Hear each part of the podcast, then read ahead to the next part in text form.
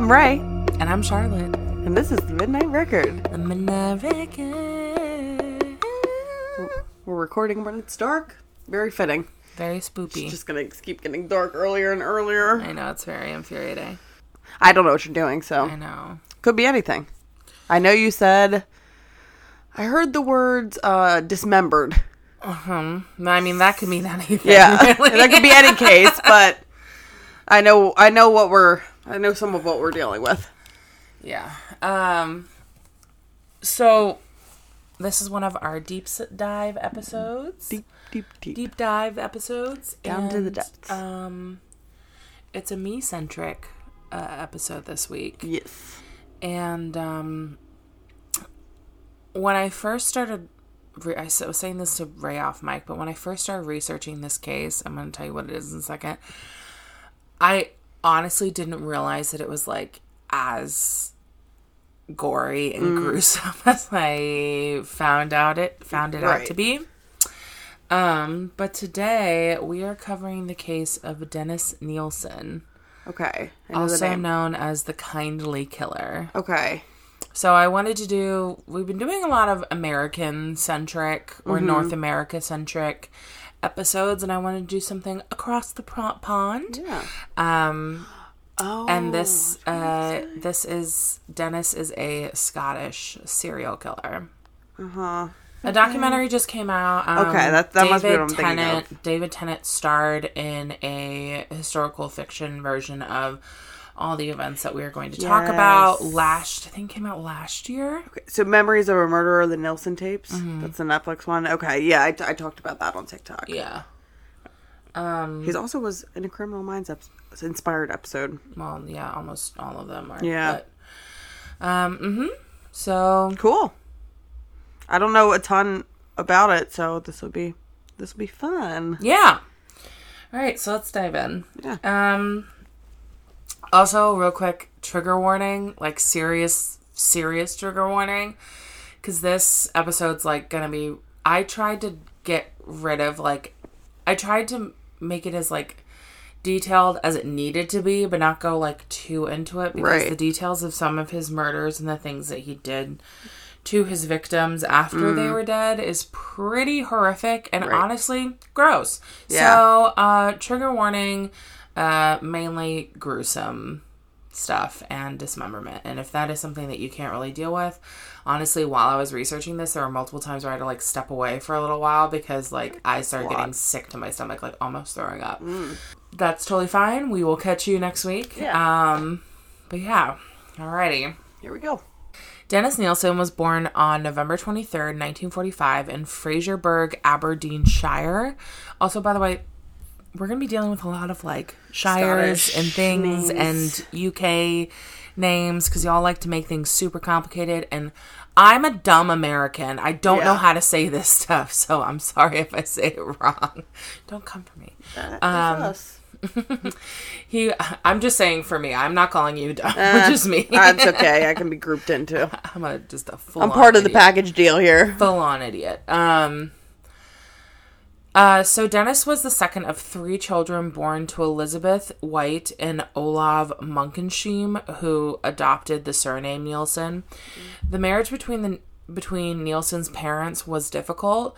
Olav did not view married life with any seriousness, being preoccupied with his duties with the Free Norwegian forces and making little attempt to spend much time with or find a new home for his wife. After the birth of their third child, Nilsen's mother concluded that she had, quote, rushed into marriage without thinking, and his parents divorced in 1948. All three of the couple's children, Olaf Jr., Dennis, and Sylvia, had been conceived on their father's brief visits to their mother's household. Her parents, who never approved of their daughter's choice of a husband, were supportive of their daughter following her divorce and were incredibly considerate of their grandchildren. Um, Nilsen was a quiet yet adventurous child. His earliest childhood memories were of family picnics in the Scottish countryside with his mother and siblings, of his grandparents' pious lifestyle, which he later described as very cold. Um, and also of being taken on long countryside walks, carried on the shoulders of his maternal grandfather, whom he was particularly close. Um, they did this pretty frequently, and he later said that he really loved this time with his grandpa because it was when they could like really bond together. And also, like being the middle child, like Right. I'm sure he was sort of dying for attention too. Uh, he later described the stage of his childhood as one of contentment and his grandfather being his quote great hero and protector unquote. Adding that whenever his grandfather who was a fisherman was at sea um, life would be empty for me until he returned dennis later said in his life. By 1951 dennis's grandfather's health was in decline but he continued to work. On october 31st of 1951 while, while fishing in the north sea his grandfather died of a heart attack at the age of 62 psychiatrists have attributed like this incident um being a huge proponent in like his crimes and how he had abandonment issues which led to his crimes. Right. um which again are pretty uh, unsettling to, to to say the least.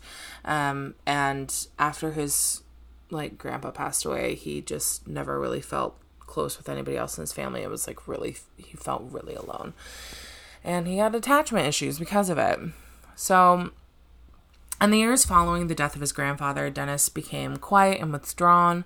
At home, he seldom participated in family activities and retreated from any attempts by adult family members to demonstrate any affection towards him. Nilsen grew up to resent what he saw as the unfair amount of attention his mother, grandmother, and later stepfather pl- displayed towards his older brother and younger sister. Dennis envied Olaf Jr.'s popularity. He often talked to or played games with his younger sister Sylvia, whom he was closer to than any other family member. Um, when he was a young teenager, sort of at the height of when puberty was hitting him, Dennis discovered that he was gay, which initially confused and shamed him. Um, but he kept his sexuality hidden from his family and his few friends because many of the boys to whom he was attracted to had facial features similar to those of his younger sister Sylvia. On one occasion, he fondled her, actually, and he b- believed that his attraction towards boy might be a manifestation of the care he felt for her. Dennis made no efforts to seek sexual contact with any of the peers to whom he was sexually attracted, although he later said that he had been fondled by an older um, boy growing up, but did not find the experience unpleasant.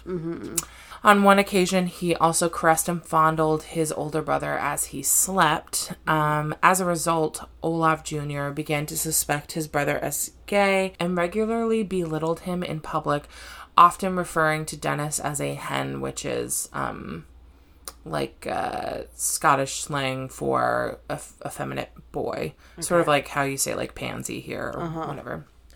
Which bullying is not okay in general. No, it's not. Don't be mean.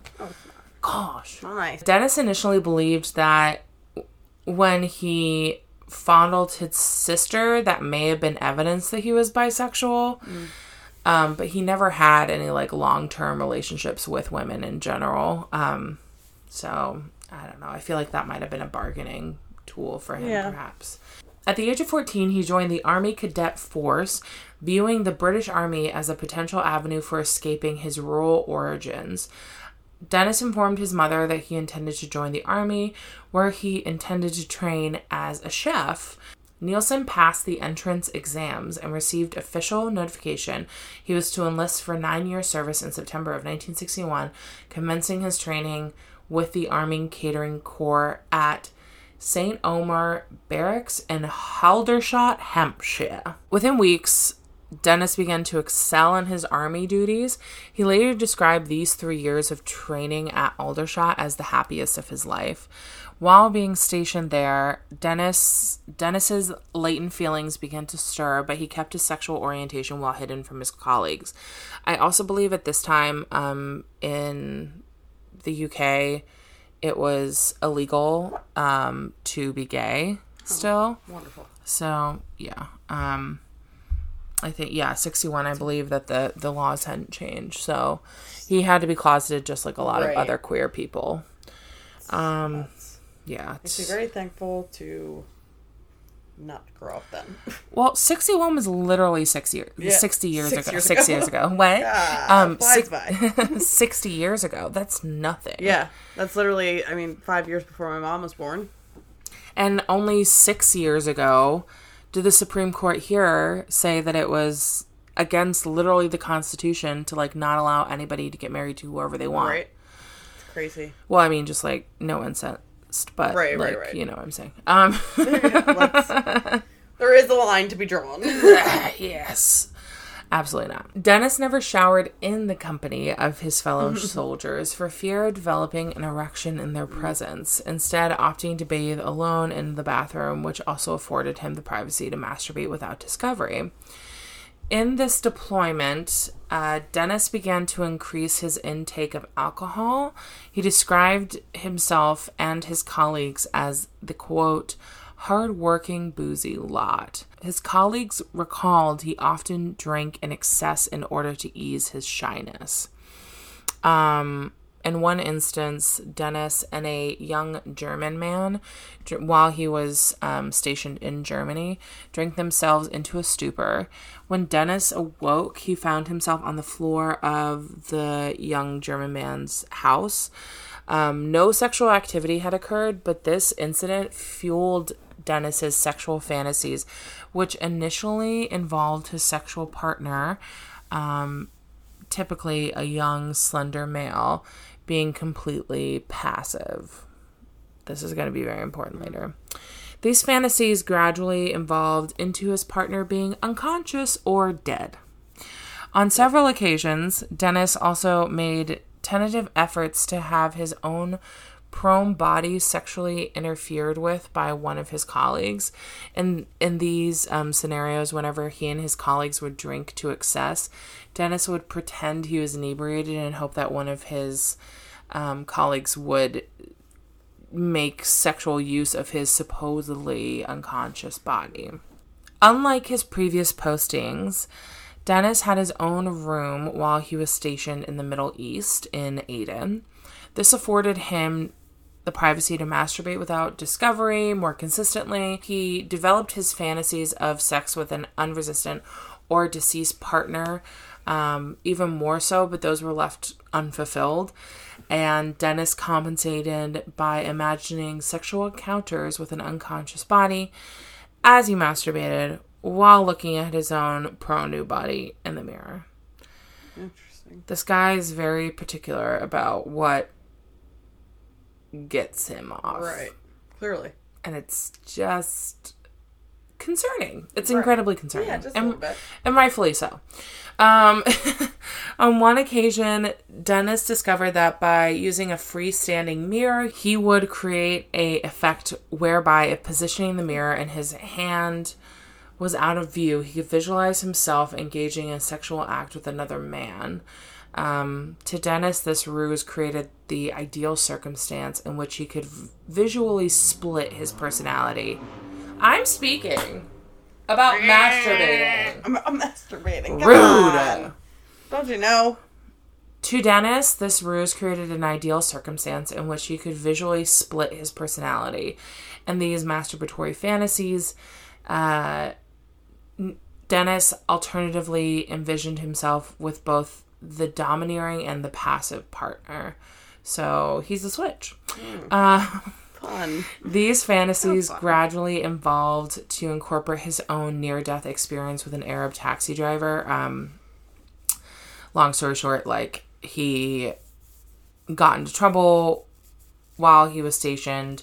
Um, he was, like, physically hurt badly, and um, I believe he was also, like, robbed as well. Um, so with that experience, also the dead bodies he had seen in Aden, and the imagery within a 19th century oil painting entitled The Raft of Medusa. So with all of this combined, it encouraged and really honed in on what he was like attracted to, I guess. I don't really know how else to explain it, but the Raft of Medusa is a uh, oil painting that's actually really beautiful. But it depicts an old man holding a limp new body of a dead, um, dead boy as he sits aside the dismembered body of another young man. Um, I think the lighting. I mean, like the subject matter is very Yeah, concerning, but now. the lighting in it is like really beautiful. Yeah. Um, I love that like sort of I love that like gothic style of art. In Dennis's most vividly recalled fantasy, a slender, attractive young blonde soldier, which remember looks like his sister, um, who had been recently killed in battle, was dominated by a faceless, gray, dirty, gray-haired old man who would then wash the body before engaging in intercourse with a spread eagle corpse. When Dennis completed his deployment in Aden, he returned to the UK and was assigned to a new regime. Months later, the regiment was transferred to West Berlin, where Dennis had his first sexual experience with a woman, a sex worker whose services he solicited. He bragged about this sexual encounter to his colleagues, apparently like constantly, um, but later found, but later stated he found intercourse with a woman both overrated and depressing. Oh. Tell us how you really Come feel, on. my guy. Tell us how you really feel. Uh, in January of 1971, being reassigned to serve as a cook for a different regiment in the Shetland Islands, where he would then end his 11 year long military career at the rank of corporal in October of 1972. Um, between October and December of 1972, Nilsen lived with his family as he considered his next career move.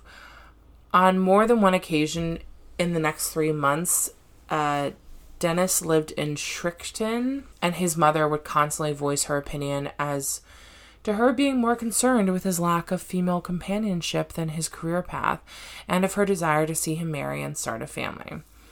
On one occasion, Dennis joined his older brother, Olaf Jr., his sister in law, and another couple to watch a documentary about gay men. All, all who were present viewed the topic with derision, except Dennis, who ardently spoke in defense of gay rights. Um, a fight ensued in which Olaf Jr. informed his mother that Dennis was gay, and apparently they like beat the shit out of each other. Good. Um, Dennis never spoke to his older brother again and maintained only sporadic written contact with his mother, stepfather, and younger siblings. He decided to join the Metropolitan Police and moved to London in December to begin the training course. So in April of 1973, Dennis completed his training and was posted to Willesden Green. Uh, he was still a cadet and a junior constable. He performed several arrests, but never had to physically subdue a member of the public. Um, Dennis enjoyed the work, but really missed the camaraderie of the army. Um, he began to drink alone in the evenings. During the summer and autumn of 1973, Dennis began frequent, frequenting gay pubs and engaged in several casual liaisons with men. He viewed these encounters as sto- he viewed these encounters as soul destroying liaisons in which he would only lend his partner his body in vain search for inner peace as he sought a lasting relationship. Again, this like goes all into this whole like abandonment problem that he has. In August, following a failed relationship, Dennis came to the conclusion that his personal lifestyle was at, was at odds with his job. His birth father had died that same month, le- leaving each of his three children a thousand dollars. Oh, sorry, a thousand pounds. Deepest apologies. Big difference. I know, very big difference. The conversion rate. Um, in December, Dennis resigned from the police force. So he was only like in the Metropolitan Police for a little over two years. Mm-hmm. So in November of 1975, Dennis encountered a 20 year old man named David Gallichan being threatened outside the pub by two other men. Dennis intervened in the altercation and took David to his room at 80 Tenenmouth Road in the Cricklewood, Cricklewood district of North London. The two men spent the evening drinking and talking. Dennis learned that David had recently moved to London from get this name. Weston Supermare Somerset. Where is this at? Weston-super-Mare Somerset. Wow. Mouthful. Weston-super-Mare Somerset. Five times. Yeah. um, and he also learned that David was gay, unemployed, and resided in a hostel. The following morning, both men agreed to live together in a larger residence, and Dennis, using part of the inheritance bequeathed to him by his father, immediately resolved to find a larger property. Several days later, the pair viewed a vacant ground floor flat at 195 Melrose Avenue, also in Cricklewood, and they decided to move onto the property. Uh, this property will very soon become a house of horrors. Prior to moving into Melrose Avenue, Dennis negotiated a deal with the landlord whereby he and David had exclusive use of the garden at the rear of the property. So it's sort of like um, brownstones that you see in BK that Yeah. have just like a like a long Like a patch. yeah, it's like it's like the size of my room essentially. Right. Like a patch of grass or whatever. It's like oh nature. Um, wow. the most you can get in the city. right. Um, over the following months, Dennis and David redecorated and furnished the entire flat. I know. Much of this work was performed by David, as Dennis, having discovered David's lack of employment ambitions, began to view himself as the breadwinner. Breadwinner of their relationship. Dennis later recollected that he was sexually attracted to David, but the pair seldom had intercourse because, you know, David's alive. Um, spoiler alert: this guy's a necrophile, necrophiliac. I was kind of getting that vibe. Yeah, no, he definitely is. Um, spoiler alert: it's gross. Yeah. Um, initially, Dennis experienced domestic contentment with David, but within a year of their moving into Melrose Avenue, the superficial relationship between the two men began to slow show signs of strain. They slept in separate beds, and they both began to bring home casual sex partners. Um, David later insisted that Dennis had never been violent violent towards him, but he did engage in verbal abuse, and the pair had begun arguing with increasing frequency by early 1976. Dennis later stated that following a heated argument in May of 1977, he demanded that David leave the residence. Um, David would later state that he had chosen to end the relationship. Dennis formed brief relationships with several other young men over the following 18 months. None of these relationships lasted longer than a few weeks, and none of the men expressed any intention of living with him on a permanent basis. By late 1978, Dennis was living a solitary existence, and he had experienced at least three failed relationships in the previous 18 months, and he later confessed to having developed an increasingly increasing conviction that he was unfit to live with. Um, throughout 1978, he devoted an ever increasing amount of time to his work, and most evenings he spent consuming spirits and or lager as he listened to music. So, like the snowball effect is happening. He's got abandonment issues. He has this thing about a passive partner potentially dead. Right. Um and Actually did. and the biggest issue is that he he has this um strange attachment to people who he loved them he loves the most are dead like his grandfather Right. Interesting. so his brain starts being a little bit rewired. Between 1978 and 1983, Dennis is known to have killed a minimum of 12 men and boys and to have attempted to kill seven others. He initially confessed in 1983 to have killed about 16 victims, but it really only ended up to be about 12. Right. Um, most of Dennis's victims were homeless or gay men. Others were heterosexual people he typically met when he was out and about. Um, all of Dennis's murders were committed inside the two North London addresses where he resided in the years he is known to have killed. His victims were typically lured to these addresses through the offer of alcohol and or shelter. Essentially, he's preying on people who Need. need help. Right. So, inside of Dennis's home, the victims were usually given food, alcohol, then strangled, um, typically with a lig- ligature, either to death or until they became unconscious. If the victim had been strangled into unconsciousness, Dennis then drowned them in his bathtub, his sink, or a buff- bucket of water before observing a ritual in which he bathed, clothed, and retained the bodies inside of his residences for several weeks or occasionally months before dismembering Oh my them. god, please. Yeah. So each victim killed between 1978 and 1981 at his Melrose Avenue residence was disposed of via burning upon a bonfire because he had that like nice outdoor area.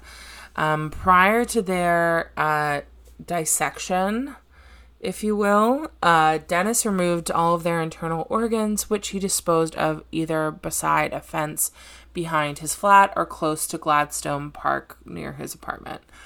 The victims killed in 1980, 1982 and 1983 at his Muswell Hill residence um, were retained at his flat, and their flesh and smaller bones were flushed down the toilet. Dennis admitted to engaging in masturbation as he viewed the new bodies of several of his victims and to have engaged in sexual acts with six of his victims' bodies, but was adamant, this is what I was saying earlier, he never penetrated any of the victims. Um, later, he'll say, um, I have it in here, but he'll say something like, uh, they were too pure and to be like soiled by the gross act of sex or something like that. Weird. Um, all right, so this next section, um, we're going to be going over all the victims that were killed in 195 Melrose Avenue, and then we'll move over to the rest of his victims. So, Okay. Here we go. Yep. Uh, Dennis killed his first victim, a 14 year old boy named Stephen Holmes, on December 30th, 1978. Holmes encountered Dennis at the Cricklewood Arms pub, where Holmes had unsuccessfully attempted to purchase alcohol. Right, because you're literally a child. According to Dennis, he had been drinking heavily alone on the day he met Holmes before deciding in the evening that he must at all costs leave his flat and seek company. Dennis invited Holmes to his house with the promise of the two drinking alcohol and listening to music, and he originally believed that he was around 17 years old. That's still illegal. Um, my I'm God. Sure. Mm, yeah. Yeah, bless matter. him. Yeah, it's just. Um, at Dennis's home, he and Holmes drank heavily before they fell asleep. The following morning, Nilsen woke up to find Holmes asleep on his bed. In his subsequent written confessions, Dennis stated that he was afraid to wake him in case he left me. After caressing the sleeping youth, Dennis decided Holmes was to stay with me over the new year, whether he wanted to or not. Reaching for a necktie, Dennis straddled Stephen as he strangled him into unconsciousness before drowning the teenager in a bucket filled with water. Dennis then washed the body in his bathtub before placing Holmes on his bed, caressing his body. So, this is why he's like called the kindly killer because he treated his victims' bodies after they had died with like died with like such I mean before you know dismembering them Right. um with like such care like he always washed them he always you know put like underwear and like socks on them Dennis masturbated twice over the body while awaiting the passing of rigor mortis to enable him to stow the corpse beneath his floorboards Holmes's bound corpse remained beneath the floorboards for almost 8 months What? Eight months. Before Dennis built a bonfire in the garden behind his flat and burned the body on August 11th of 1979. Quote, I eased him into his new bed beneath the floorboards. A week later, I wondered whether his body had changed at all or had started to decompose. I disinterred him and pulled the dirt stained youth up onto the floor. His skin was very dirty. I stripped myself naked and carried him into the bathroom and washed his body. There was practically no discoloration and his skin was pale white. His limbs were more relaxed than when I had put him down there. Unquote. Reflecting on his killing spree, Dennis later stated that having killed Holmes, quote, I caused dreams which caused death. This is my crime, unquote. Adding that he had started down the avenue of death and possessed a new kind of flatmate. Okay. On October 11th of 1979, Dennis attempted to murder a student from Hong Kong named Andrew Ho, who he had met at St. Martin's Lane pub and lured him into his flat on the promise of sex. Dennis attempted to strangle Ho, who managed to flee from his flat and reported the incident to the police. But when the police questioned Dennis about what had happened, um, Andrew decided not to press charges because, again, being gay Right. is just too hard. And I just, I don't, I think, I think he, he had said like I didn't want to like come out and I didn't want my employer to know and like all these things. So, yeah. So, two months after the attempted murder of Andrew on December 3rd of 1979, Dennis encountered a 23 year old Canadian student named Kenneth Ockenden. I got that right. Who had been on a tour of England visiting relatives. Uh, Dennis encountered Kenneth as they both drank in a West End pub. Upon learning that the young man was a tourist, Dennis offered to show Kenneth several London landmarks, an offer Kenneth accepted. Great.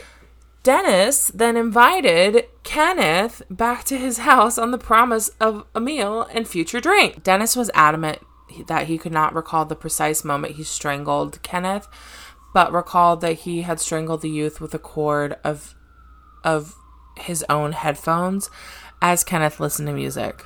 He also recalled dragging Kenneth's body across the floor with the wire wrapped around his neck as he strangled him before pouring himself a glass of rum and continued to listen to music on the headphones with which he had strangled Kenneth. The following day, Dennis purchased a Polaroid camera and photographed Kenneth's body in various suggestive positions. He then laid Kenneth's corpse spread eagle above him on his bed as he watched television for several hours before wrapping the body in plastic bags and stowing the corpse beneath the floorboards. His new favorite place.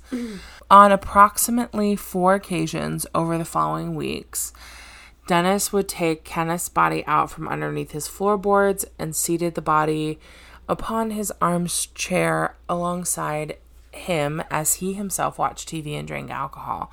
Like apparently he would be watching like a comedy show and like Dennis would be like laughing and be like, "Look, it's so funny." Blah blah Like, blah. like treating it as if it was like a live person. Mm-hmm.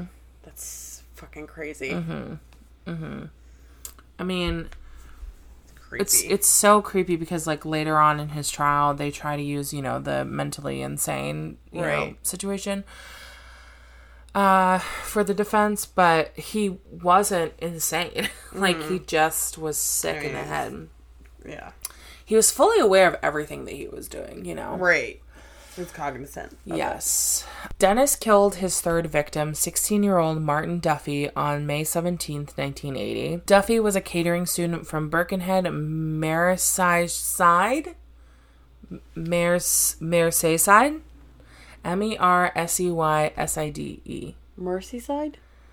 Mer- Merseyside? Merseyside? Merseyside? Something like that. Well, close enough. Yeah, I'm, I'm trying my best here. Who had hitchhiked to London without his parents knowing on May 13th, just a few days previously, after being questioned by the British Transport Police for evading his train fare. For four days, Martin had slept near Euston Railway Station before Dennis encountered the young man as he returned from a union conference in Southport. Um, Martin, Dennis would later recall, was both exhausted and hungry and happy, happily accepted Dennis's offer of a meal and a bed for the evening. After Martin had fallen asleep in Dennis's bed, Dennis fashioned a ligature around his neck, then simultaneously sat on Duffy's chest, tightening the ligature with a great force. Um, Dennis held his grip until Martin became unconscious. Then he dragged the young man into his kitchen and drowned him in his sink before bathing the body, which he recollected as being the youngest looking I've ever seen. Mm. Great. And now dead, so. Martin's body was first placed upon a kitchen chair, then upon the bed on which he had been strangled.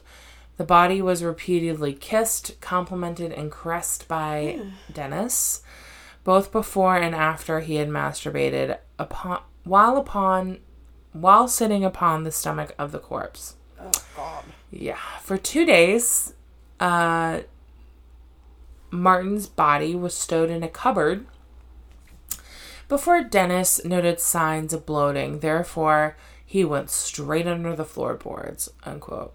Which I'm like, great. Bloating. Oh. Yeah, this is only the third victim, Right. By the way, like he very, but like he very clearly has this pattern Right. going on. Um, following Martin's murder, Dennis began killing with increasing increasing frequency. Before the end of 1980, he killed a further five victims and attempted to murder one other. Only one of these victims, whom Dennis murdered, 26 year old William Sutherland, was ever identified.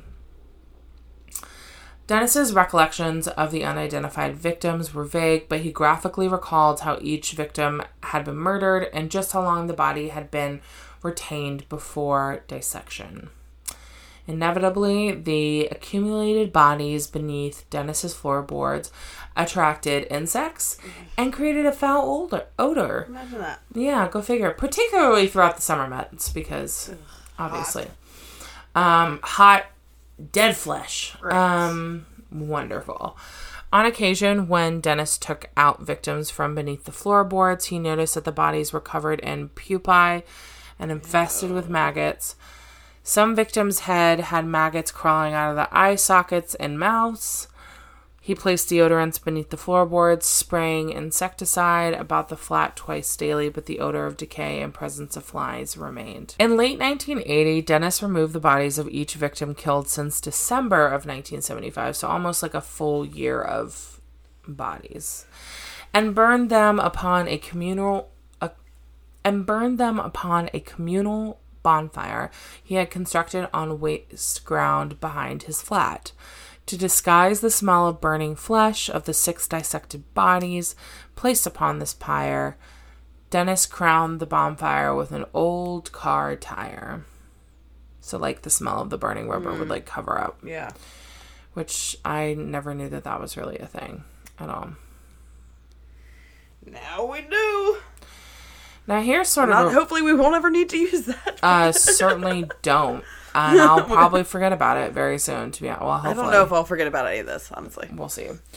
Yeah, you're gonna be texting me at like three o'clock in the morning and be like, "What have you done to me?" Can't get it out of my head. I'm gonna have some weird dreams. Very weird dreams. So Here we go. here's here's like a really fucked up part about this whole like bonfire thing is that three neighborhood children stood to watch this particular bonfire um, and dennis later wrote in his memoirs that he felt it would have seemed in order if he had seen these three children dancing around a mass funeral pyre like so kids are literally witnessing like Right, unknowingly but like m- multiple like multiple bodies. It's Right. just and how he found like how like some sort of like sick joy in it in a mm-hmm. weird way. It's gross. He's a sicko. So gross. Around January 4th of 1981, Dennis encountered an unidentified man whom he described as investigators as an 18-year-old blue-eyed young Scot from the Golden Lion pub in Soho in London, and he was lured to Melrose Avenue upon the promise of partaking in a drinking contest. Now, obviously, Dennis is a proper drinker at this point and drank him under the table Yeah.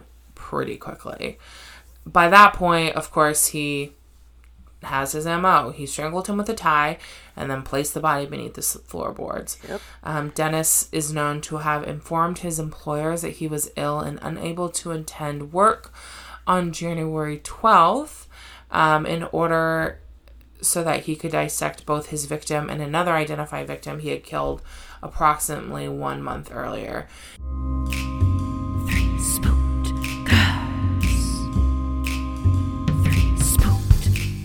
Hey there, I'm Tara. And I'm Jessica, and together we co host the podcast Three Spooked Girls. If you love the paranormal, Or murder. join us on Mondays for full length episodes where we discuss our favorite paranormal stories and true crime cases. And join us again on Thursdays for our mini-sodes called Stabby Snippets, where we tell you all about true crimes happening in the news. You can find us on Apple Podcasts, Podbean, Spotify, wherever the hell else you listen to your pods at. You can also find us on Twitter, Instagram, and Facebook by using the handle at Three Spooked Girls. Come and hang out with us and get your spooky on while we scare the hell out of you. The three spooked girls. By April, Dennis had killed two further unidentified victims, one of whom he described as a English skinhead whom he had met in Leicester Square, and the other he described as a Belfast boy, a man in his early 20s, approximately 5'9 in height. Oh my god, same. Um, whom he had murdered sometime in February. In relation to the first of these three identified unidentified victims, he would later casually reflect End of the day, end of the drink, end of a person, floorboards back, carpet replaced, back to work on Denmark Street. Okay. It was like at this point, it was like sort of like part of his daily Right. routine, which is just like, Just Great. Another day. Jeez, it's just insane. The following month, Dennis removed the internal organs of several victims stowed beneath his floorboards. So typically, he would remove the inter like internal organs first, and then he would slowly start to like dissect the bodies. Um, which honestly, I have to say is like pretty smart because like intestines are gonna burst first and make a bigger mess. Ugh. Um, he discarded these innards both upon the waste ground behind his flat and in his household rubbish. The final victim would be to be murdered at Melrose Avenue was 23-year-old Malcolm Barlow, whom Dennis discovered slumped outside slumped against a wall outside his home on September 17th, 1981 Um, apparently what had happened was Malcolm had epilepsy. He took too much of his medication that day, and it caused his um, legs to weaken, and so he just had like fallen over, and he like physically couldn't get up. Uh, Dennis suggested that Malcolm should be hospitalized, and was supporting him, walked him to his residence before for- phoning for an ambulance. The following day, Malcolm was released from the hospital and returned to Dennis's home, apparently to thank him. and of course, he was invited in.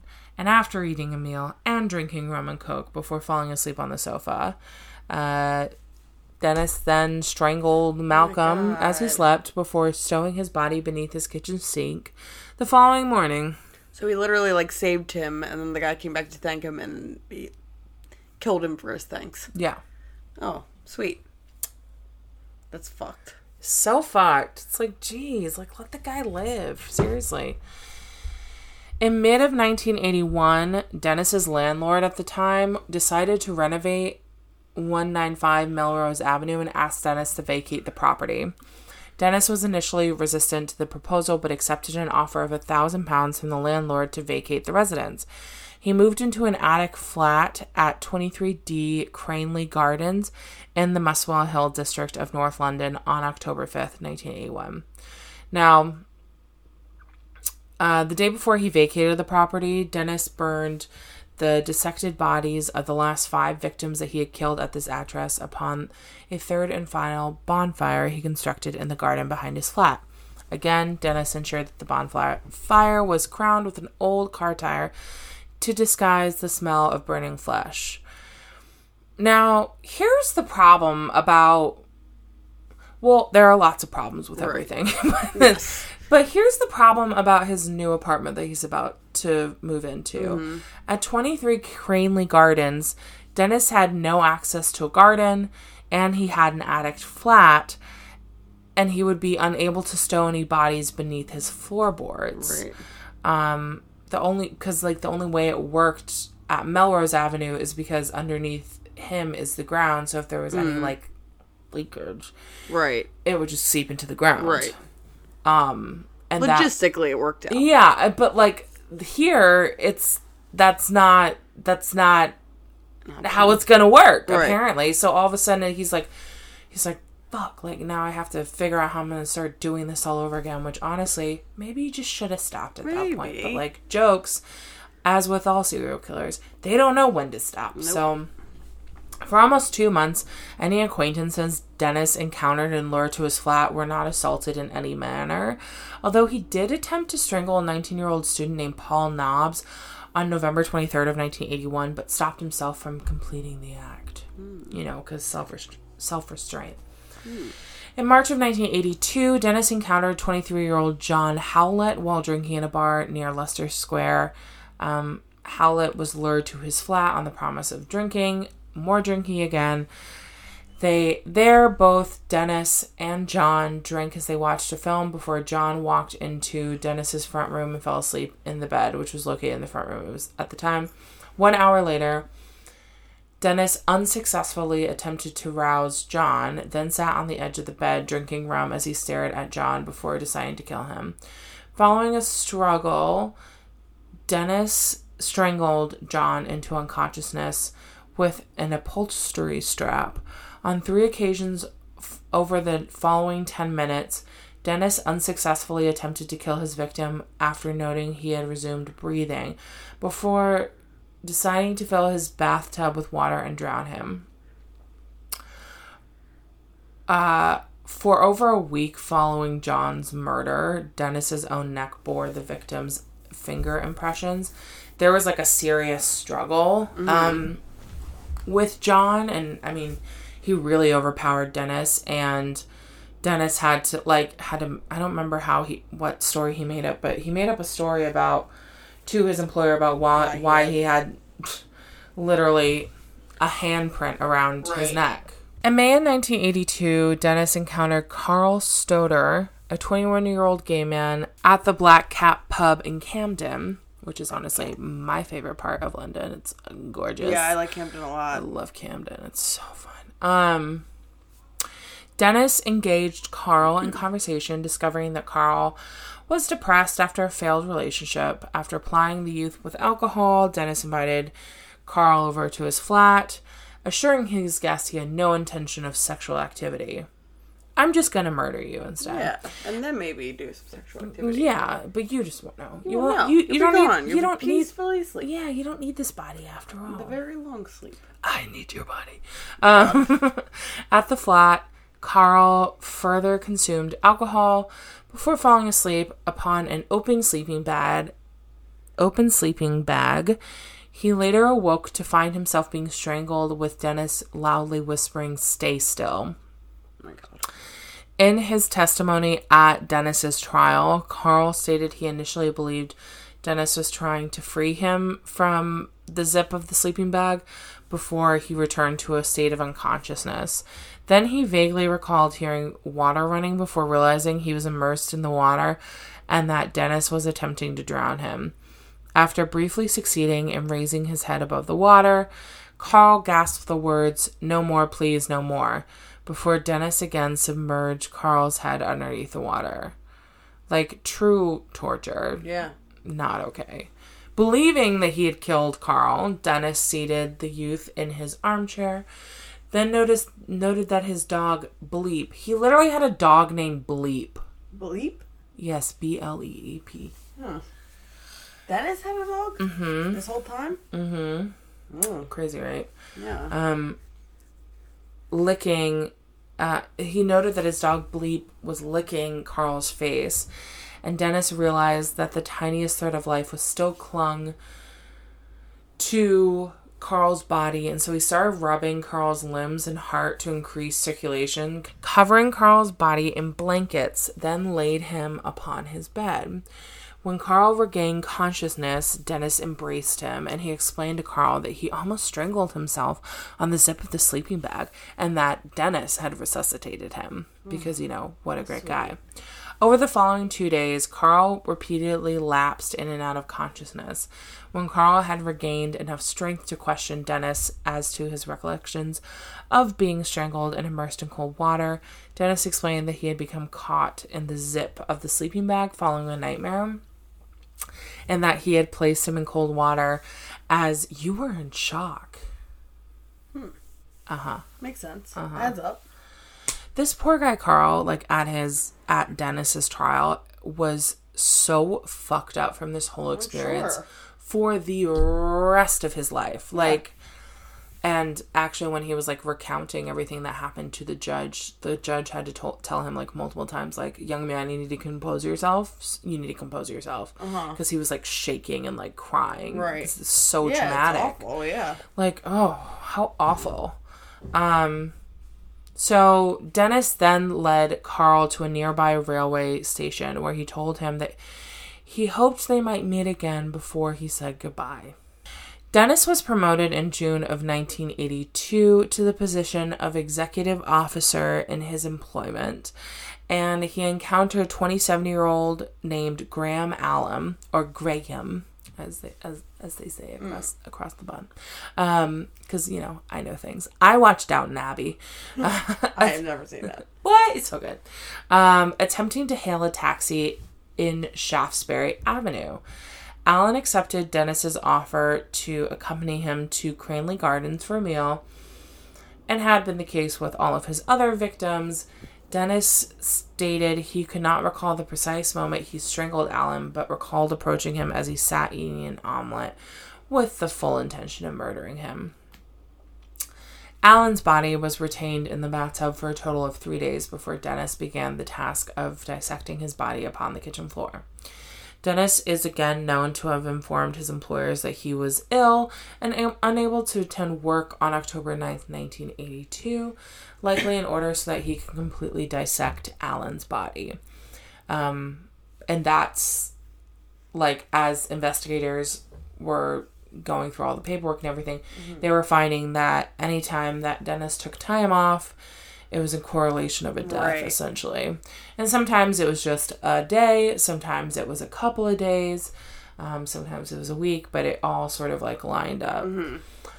On January 26, 1983, Dennis killed his final victim.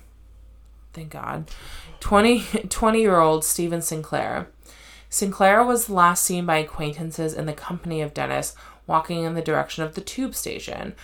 At Dennis's flat, Stephen fell asleep in a drug and alcohol induced stupor in an armchair as Dennis sat lis- listening to the rock opera Tommy.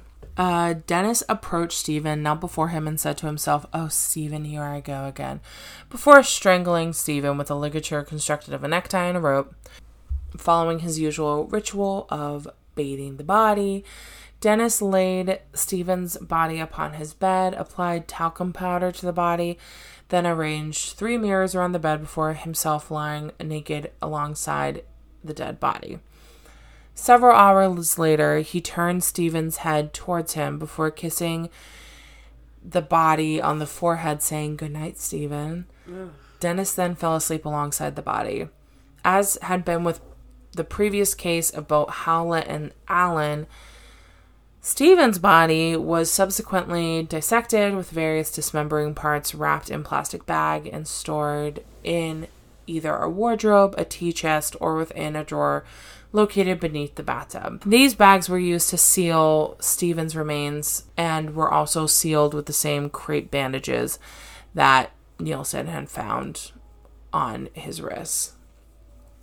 Dennis attempted to dispose of the flesh, internal organs, and smaller bones of all three victims killed at Cranley Gardens by flushing their dissected remains down his toilet. In a practice which he had conducted upon several victims killed at Melrose Avenue, he also boiled the heads, hands, and feet hmm. to remove the flesh of these sections from the victims' bodies on February 4th of 1983, Dennis wrote a letter of complaint to estate agents complaining that the drains at Cranley Gardens were blocked. I wonder why. I wonder why. And the hmm, situation for both himself f- and the situation for both himself and other tenants at the property was intolerable. The following day, he refused to allow an acquaintance to enter his property. The reason being he had yet to to dismember Stephen's body, which was laying on his kitchen floor. Um, this guy literally like how thick in the head do you have to be? He literally essentially got himself caught because one, he's a dumbass, and two, he literally called to complain about a drain problem that he, That he caused directly by putting caused. down there. Flesh and shit. Bones. Yeah, like finger bones and things. Dennis's murders were first discovered by Dyno-Rod employee Michael Cataran, who responded to the plumbing complaints made by both Dennis and other tenants of Cranley Gardens on February 8th of 1983. Upon opening a drain, uh-uh. I knew it was coming. Mm-hmm. Upon opening a drain cover on the side of the house, Cataran discovered the drain was packed with a flesh-like substance mm. And numerous small bones of unknown origin. Cataran reported his suspicions to his supervisor, Gary Wheeler, and as Cataran had arrived at the property at dusk, he and Wheeler agreed to postpone investigation into the blockage until the following morning. Prior leaving the property, Dennis and another fellow tenant, Jim Alcock, convened with Cataran to discuss the source of the substance. Upon hearing Cataran exclaim how similar the substance appeared to be human flesh, Dennis replied, It looks to me like someone has been flushing down their Kentucky fried chicken. Uh, not quite. At 7:30 a.m. the following day, Cataran and Wheeler returned to Cranley Gardens, by which time the drain had been cleared. This aroused the suspicions of both men. Cataran discovered some scraps of flesh and four bones in a pipe leading from a drain which linked to the top flat of the house. To both Cataran and Wheeler, the bones looked as if they had originated from a human hand. So both men immediately called the police, who, upon further inspection, discovered more small bones and scraps of what looked like, to the naked eye, either human or animal flesh, in the same pipe. These remains were taken to the mortuary at Hornsley, where pathologist David Bowen advised police that the remains were human and that one particular piece of flesh he concluded had been from a had been from a human neck bore a ligature mark. Upon learning from fellow tenants that the top floor flat from where the human remains had been flushed belonged to Dennis, Detective Chief Inspector Peter Jay and two colleagues opted to wait outside the house until Dennis returned from work. When Dennis returned home, DCI Jay introduced himself and his colleagues, explaining that they had come to inquire about the blockage in the drains from his flat. Dennis asked why the police were interested in his drains and also whether the two officers present with Jay were health inspectors. In response, Jay informed Dennis that the other two were also police officers and requested access to his flat to discuss the matter further. The three officers followed Dennis into his flat, where they immediately noted the odor of rotting flesh. Hmm. Dennis questioned further as to why the police were interested in his drains, to which he was informed that the blockage had been caused by human remains. Dennis feigned shock and bewilderment, stating, Good grief, how awful. In response, Good grief. Goodness gracious.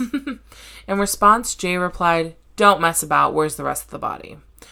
Dennis responded calmly, admitting that the remainder of the body could be found in two plastic bags in a nearby wardrobe, from which DCI Jay and his colleagues noted the overpowering smell of decomposition emanated. The officers did not open the cupboard, but asked Nilsen whether there were any other body parts to be found, to which Dennis replied, It's a long story. It goes back a long time. I'll tell you everything. I want to get it off my chest. Not here, at the police station. He was then arrested on suspicion of murder before being taken to Hornsley's police station. As he was escorted to the police station, Dennis was asked whether the remains in his flat belonged to one person or two. Staring out the window of the police car, he replied 15 or 16 since 1978. That evening, uh, Detective Superintendent Chambers, accompanied by DCI and Bowen, to Cranley Gardens, where the plastic bags were removed from the wardrobe and taken to Hornsey Mortuary. One bag was found to contain two dissected torsos, one of which had been vertically dissected, and a shopping bag containing various internal organs. The second bag contained a human skull almost completely devoid of flesh, a severed head, and a torso with arms attached but hands missing. Both heads were found to have been subjected to moist heat. In an interview conducted on February 10th, Dennis confessed that there were further human remains stout, stowed in a tea chest in his living room and other remains inside an upturned drawer in his bathroom. The dismembered body parts were the bodies of three men, all of whom had been killed by strangulation, usually with a necktie. One victim he could not name, another he only knew as John the Guardsman, and the third he identified as Stephen Sinclair. He also stated that beginning in December of 1978, he had killed 12 or 13 men at his former address, 195 Melrose Avenue. Uh, Dennis also admitted to having unsuccessfully attempted to kill approximately seven other people who had either escaped or on one occasion at the brink of death had been revived and allowed to live at his leave his residence. Further search for additional remains at Cranley Gardens on February 10th really uh, revealed a lower section of a torso, two legs stowed in a bag in the bathroom, a skull, a section of a torso, and various bones in a tea chest. That same day, Dennis accompanied police to Melrose Avenue, where he indicated that the three locations in the rear garden where he had burned the remains of his victims. So, under English law, the police had only 48 hours in which to charge Dennis or release him. Assembling the remains of the victims killed at Cranley Gardens on the floor of Hornsey Mortuary, Professor Bowen was able to confirm the fingerprints on one body matched those of police files of Stephen Sinclair. At 5:40 p.m. on February the 11th, my birthday, Dennis was charged with Sinclair's murder and a statement revealing uh, this was released to the press. Um, formal questioning of Dennis began that same evening. Police interviewed Dennis on 16 separate occasions over the following days, and interviews which told over 30 hours, which I believe that new Netflix documentary is like based Yeah. off of. Dennis was adamant he was uncertain as to why he had killed, simply saying, I'm hoping you will tell me that. When asked his motive for the murders, he was adamant the decision to kill was not made until moments before the act of murder. Once the victim had been killed, he typically bade the you know the victim's body, shaved their hair from their torso to conform to his physical ideal, and then applied makeup on any obvious blemishes on the skin. The body was usually dressed in socks and underwear before Dennis draped the victims around him as he talked to the corpse. Um, as I previously said, with most victims, Dennis masturbated as he stood alongside or knelt above the body. Um, and Dennis confessed to having occasional engaged sect- sex acts with his victims' bodies. But he repeatedly stressed to investigators that he would he would never actually penetrate his victims, explaining that his victims were too perfect and beautiful for the pathetic ritual of commonplace sex. Interesting. He's very interesting like the way he puts it. He's so descriptive with his language. It's very interesting. He also stated um, that by masturbating near his victims, it was sort of like a fond farewell for them. Oh, how fond. I know, so kind. How nice, sweet. So kind. All the victims' personal possessions were destroyed following the ritual of bathing their bodies to obliterate their identity prior to their murder. and they're now becoming what Dennis described as a prop in his fantasies. In several instances, he talked to the victim's body as it remained seated in a chair or prone on his bed, and he recalled being emotional as he marveled at the beauty of their bodies. When questioned as to why the heads found at Cranley Gardens had been subjected to moist heat, also horrific. Here we go again with the moist heat. Too much moist heat. Dennis stated that he had frequently boiled the heads of his victims in a large cooking pot or on a stove in order to in order that the internal contents evaporate, thus removing the need to dispose of the brain and flesh. The torsos and limbs of three victims killed at this address were dissected within a week or so of their murder before being wrapped in plastic bags and stowed in three locations he had indicated to the police. So, like, unlike at Melrose Avenue, where he could like constantly take out the body and like look at it and do whatever, couldn't do that here. So he, it had to be like a faster like turnaround time essentially. Yeah. Um he did tell the police that the internal organs and smaller bones were flushed down the toilet.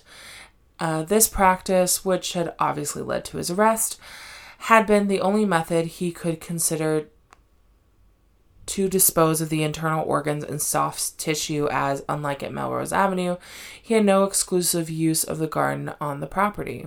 Um, so at Melrose Avenue, Dennis typically retained the victim's body for a much longer period of time before disposing of the remains. He kept three or four bodies stowed beneath the floorboards before he dissected any of the remains. So, like, at any time, he typically had three or four bodies, which honestly, like, part of me is thinking, like, how did he get these people back to his apartment and they weren't like, this place smells like a like a dead body? Right. right. Did they think he was just a smelly guy? and like with the flies and stuff Right. like I mean, or were they that inebriated that like literally nobody was like this is weird i should I leave I don't want to be in this stinky place? and. I'm, I'm not trying to like blame them of course but it's just Right. like I've, i'm cur- i would well, be curious to their like mindset or like what they were thinking. Yeah, or like- if anybody even like said anything at any point, or like if he like made up a story. so when i was uh researching this this was the part that was making me sick to my stomach so i'm gonna try to go through it as quickly as possible Here we go. Um, Dennis recalled that the putrefaction of these victims' bodies made this task increasingly vile. He recalled having to fortify his nerves with whiskey and having to grab fistfuls of salt with which to brush aside maggots from the remains. Often he vomited as he dissected the bodies before wrapping the dismembered limbs inside plastic bags and carrying the remains to the bonfires. Nonetheless, immediately prior to his dissecting of the victims' bodies, Dennis masturbated his knelt or sat alongside the corpse. This, he stated, was, again, his symbolic gesture to saying goodbye to his victims. when Real romantic, that guy. very romantic, honestly. A true man of his time. Um, one question as to whether he had any remorse for his crimes, Dennis replied, I wished I could stop, but I couldn't. I had no other thrill or happiness. He also emphasized that he took no pleasure in the act of killing, but worshipped the art and the act of death. On February 11th, 1983, when Dennis was officially charged with the murder of Stephen Sinclair, he was transferred to HMP Brixton um, to be held on remand until his trial. According to Dennis, upon being transferred to Brixton Prison to await trial, his mood was one of resignation and relief, with his belief that he would be viewed in ordinance with the law as innocent until proven guilty. Because, like, this guy really thought that he could get out of it. Interesting. Like, you fucking kidding me? You did Idiot. a lot of stuff. You're an idiot. Um, oh. On May 26th of that same year, Dennis was committed to stand trial at the Old Bailey on five counts of murder and two attempted murder. Um, a sixth murder murder charge was eventually added later on. Initially, Dennis had intended to plead guilty to each charge of murder upon his upcoming trial. But when Dennis was brought to trial on October 24th, 1983, um, to be tried before Mr. Justice Croom Johnson. What a stately name. Um, Dennis pleaded not guilty to all charges. Interesting. Also, during this time, he was like on strike at the prison he was being held at. Like, he would not wear clothes. Um, and at one point, he like threw his like chamber pot at one of the guards because like he was like, these conditions are deplorable. It's like, maybe don't, do shit to land yourself in jail. Don't kill a bunch of people. Yeah. That's how you fix that. And then um also there was this like whole back and forth thing with the lawyer that he had been assigned to. So he would fire his lawyer, then he would rehire him, then he would fire him, then he would rehire him, and then blah, blah, be like, I'm gonna defend myself and everyone's like, No you're not and he's like, I am. He's they're like, No you're not. Right. It was like very it felt like very Abbott and Costello when I was like reading all of it. I was like, What the hell? What is going on? What is going on here on this day? On this here, here day. What, what that, what's that from? What's going on here on this day? Um, Alyssa Edwards. Yes. Okay. The primary dispute between the prosecuting and defense counsel was whether or not Dennis had killed the victims, but his state of mind before and during the killings. The prosecuting counsel, Alan Green, argued that Dennis was sane and full control of his actions and had killed with premeditation. The defense counsel, Ivan Lawrence, argued that Dennis suffered from diminished responsibility, rendering him incapable of forming the intention to commit murder, and therefore should be convicted of only manslaughter. So during the trial, everything that they had found, obviously all the dismembered bodies, the human remains found in the drains at Cranley Gardens, his detailed confession, his arrest, um, and like how he also led investigator investigators to all the bone fragments at Melrose Avenue. Um, we're all trying to be turned as if this was how he was trying to conceal his crimes. So the prosecuting counsel closed their opening speech with um, an answer that Dennis had given to police in response to a question as whether or not he needed to kill. Quote, At the precise moment of the act of murder, I believe I am right in doing the act, unquote. To counteract this argument, Green added, The Crown says that even if there was mental abnormality, that was not sufficient to diminish subsequently his responsibility for these killings. Um, the first witness to testify for the prosecution was Douglas Stewart, who testified that on November 1980, he had fallen asleep in a chair in Dennis's flat, only to wake up to find his ankles bound to the chair and Dennis strangling him with a tie as he pressed his knee to Stewart's chest. Um, successfully overpowering Dennis, Stewart testified that Dennis had then shouted, Take my money. Upon leaving Dennis's residence, Stewart had reported the attack to the police, who in turn questioned Dennis.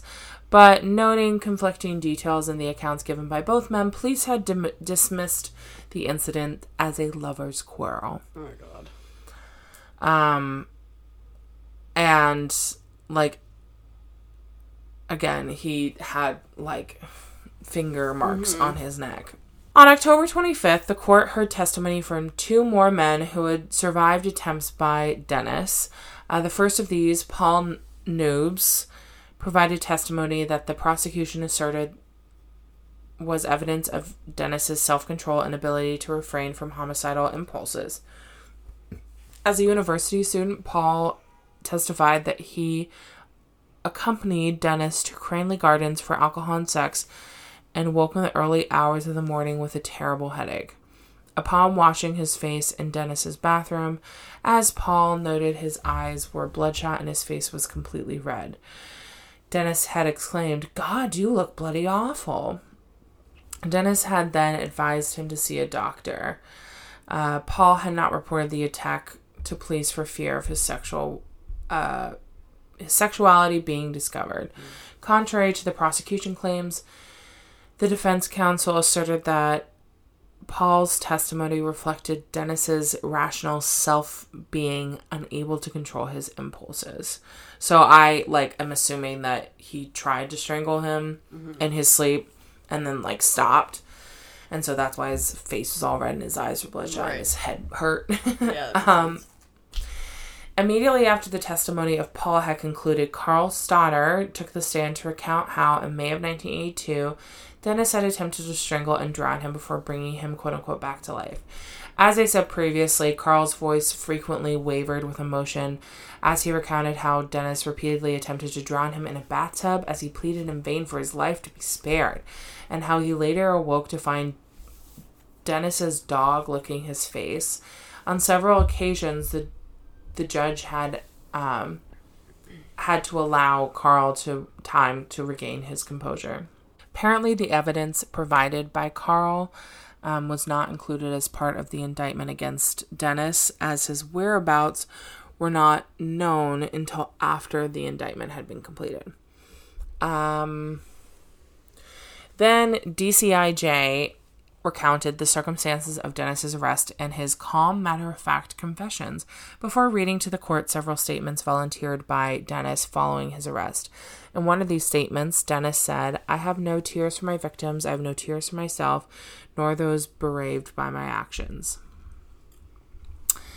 Jay admitted it was unusual for anyone accused of such horrific crimes to be so forthcoming in, in providing information, and conceded upon questioning by defense counsel that Dennis not only provided most of the evidence against himself, but also encouraged the discovery of evidence for which would contradict his own version of events. To me, it's like almost like he he wanted to get caught. Like Yeah. that's why he called the Drano company to begin with. Right. Um. So they recited Dennis's formal confession to the court. This testimony included graphic de- descriptions of the ritualistic and sexual acts Dennis promo- Dennis performed with his victims' bodies, his various methods of storing bodies and body parts, dismembering and disposal, and the problems of decomposition, particularly regarding colonies of maggots, afforded him. Several jurors were visual. Several jurors were visibly shaken throughout his testimony.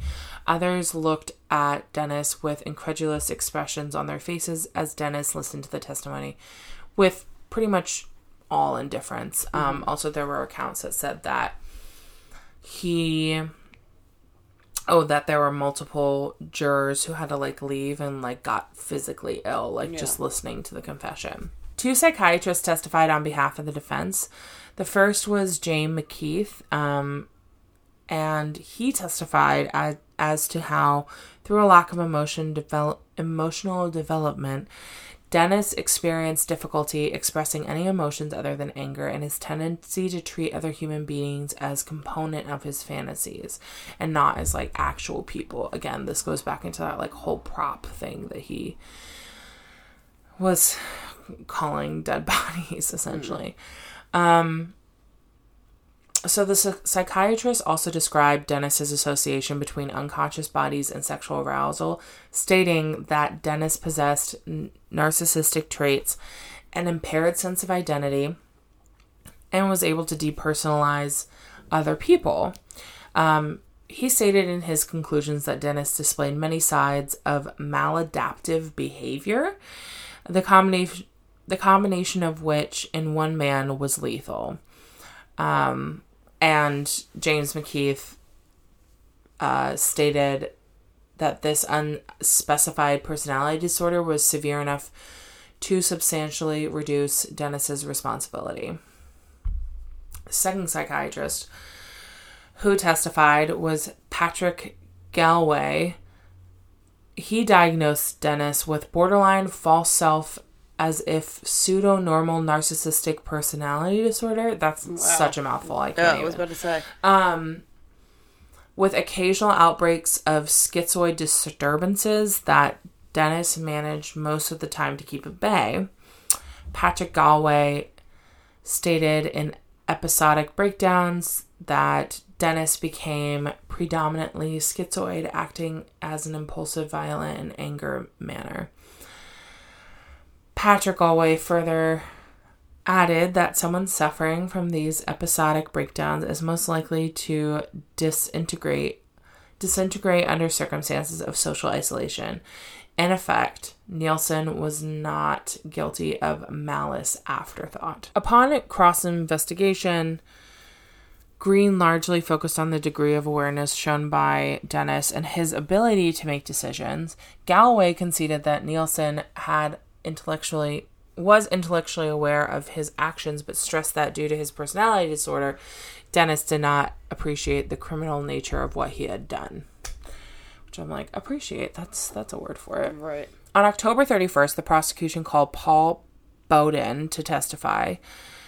Um, Bowden, this is the gentleman who had interviewed Dennis on like 16 different occasions over the first couple of days of him being in custody. Um, over two days, Paul testified all the Paul testified that although he found Dennis to be abnormal in a colloquial sense, he had concluded that Dennis had to be a manipulative person who had been capable of forming relationships but had forced himself to objectify people. Um, Bowden further testified that he found no evidence of maladaptive behavior and that Dennis suffered from no disorder of the mind. Following the closing arguments of both prosecution and defense, the jury retired to consider their verdict on October 3rd, 1983. The following day, the jury returned with a majority verdict of guilty upon six counts of murder and one attempted murder, with a unanimous verdict of guilty in relation to the attempted murder of Nobbs. The judge sentenced Dennis to life imprisonment with a recommendation that he serve a minimum of 25 years of imprisonment. So, following his conviction, Dennis was transferred to HMP Wormwood Scrubs. Again, these names are so fun. Wormwood. Yeah, to begin his sentence. As a Category A prisoner, he was assigned his own cell and could mix freely with other inmates.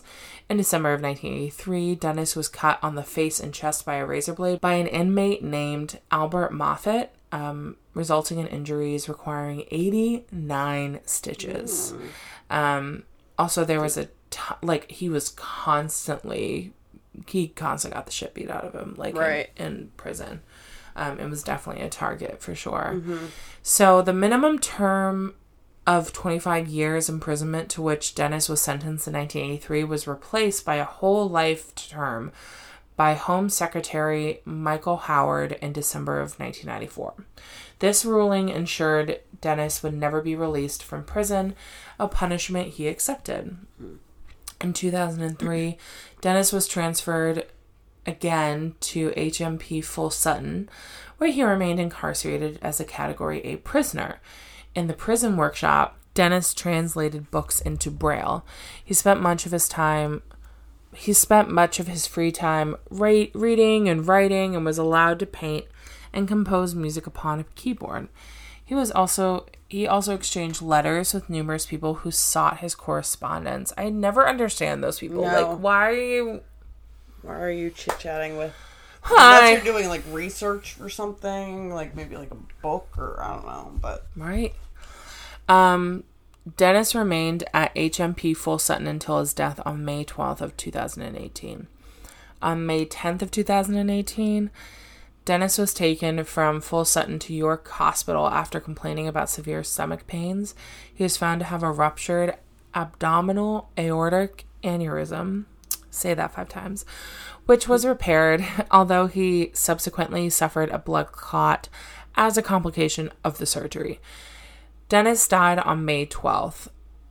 Um, a postmortem e- examination revealed that the immediate cause of Dennis's death was pulmon- pulmon- pulmonary. pulmonary, thank you, pulmonary embolism and retroperitoneal hemorrhage. I say words correctly all the time. Dennis's body was cremated in June of 2018. The service was held with only five mourners present, including three prison officers and the individual with whom hmm. Dennis had corresponded with while in prison. No family members were present at the service. In line with the Ministry of Justice policy, HMP Full Sutton paid $3,323 towards the cost pounds, sorry, pounds towards the cost of Dennis's funeral. His ashes were later handed to his family. Interesting. Yeah, I saw I saw an article saying his death was a very painful one. Yeah, He suffered. perhaps was deserved. Yeah. But on that note, that is uh, the story of the kindly killer, Dennis Nilsen. That was fun. I'm so glad. That was such a it. joy. I'm so glad. Such a sweet story. so good. Filled with romance. Romance. Oh God. He's a real piece of work. Uh, yeah, you could say that. That's Like- that's for sure. So I, I yeah, because I know we talk about a lot of obviously fucked up people in this podcast, but like when we get to the point of like literally like deriving sexual pre- pleasure from a corpse that's been rotting in your floorboards for weeks, that is a whole new beast. Uh, like why I wanted to do it because I was like, oh, I know that he like killed three guys. Uh-huh. and he like kept them in their floorboards. Like how gross! Like Right. that's creepy. Like that might be like a fun thing to do. I don't know, but it might be just like, I super know what you mean. interesting. But I guess I must have just thought about his last three victims, Right. Not knowing how Um, deep and it not goes. everything else. Which and honestly, like Montrose Avenue seems like literally the worst place to live ever. And Literally. apparently, um. I think uh, his apartment in Cranley Gardens Yes. was up for I saw that. sale a few years ago, Mm-hmm. and they had to say like, "Please do your research on this place before you come and see it," Yeah. or like speak to our broker before you come and see it. Yeah. Yeah, I think I'll definitely be doing something slightly um less horrific next time. Next time, give yourself a little break. Yeah, for Yeah. sure. Well, let's do our little palette cleanser. Rae, do you have any um do you have any recommendations? Um, I started watching the new season of Sex Ed- Education, which is a good show. The third season's out. Um, it's basically like about like, oops, I'm gonna press play by accident. Um, like British, I think they're British. British teens. Hello. British it's- teens yeah, and like uh, show. like sexual awakening and all those fun topics. Um, and then I also started watching the second ep- second or the third season of You. Is it good? Um, I'm on the second episode. It's starting out like a bit. It's good. It's just it's interesting so far. I'm I'm excited to see how it pans out. Um, and another thing that I was watching the other day that's just like a fun one is uh Supermarket Sweep. I used to watch it when I was like way younger, and I like totally forgot about the show, and it's on Netflix now, and uh, it's just so goofy, and it's just I, for anybody who doesn't know, it's literally um, like three different teams of two, and they have to run around a fake grocery store and like get items and answer like do like games and stuff. It's just like it was like a, a '90s um, yeah, it's a reality game TV show. Yeah, game shows. Yeah. it's it's silly, but it's definitely a palate cleanser. Um, well, I am watching the new Hulu series starring Michael Keaton, Dopesick. Right now, only four episodes are out, but it is so fantastic. It is heavy though because it has to deal with the opioid epidemic here um, in America, and specifically like how uh, medical companies like paid off the FDA, and just like it's a bunch of really freaky shit. Um, um, but I did get a new book that I'm very excited excited to read that my friend Caitlin wrote called Pumpkin Pie, and it's sort of like what happened to Cinderella, like after, like it's a little bit of like a modern retelling. So I'm very excited to read Fun. that. Yeah, I just I just got in the mail last week, so I'm very Cool. excited. But That's awesome. Rae, do you want to tell the good people where they can find us? Yeah, they can find us uh, at the Midnight Record on Instagram and TikTok, at TMR Pod on Twitter, and the Midnight Record at gmail.com. As always, please rate, review, and subscribe on all of your favorite podcast streaming platforms. Pretty please. um really helps us and like feel like we love to see where y'all are from. So, um, you know, if you have any local true crime cases you want us to uh you want us to cover, please DM us or comment on one of our posts. Um, we I mean, honestly, no case is too big or too little. So Yeah. just send it on over and we'll take a look and we'll put it on the list. So, Please do. yes. Um all right. Well, until next time, I'll see you at midnight. I'll see you at midnight. Yeah. I'm just tired. the sigh. Yeah.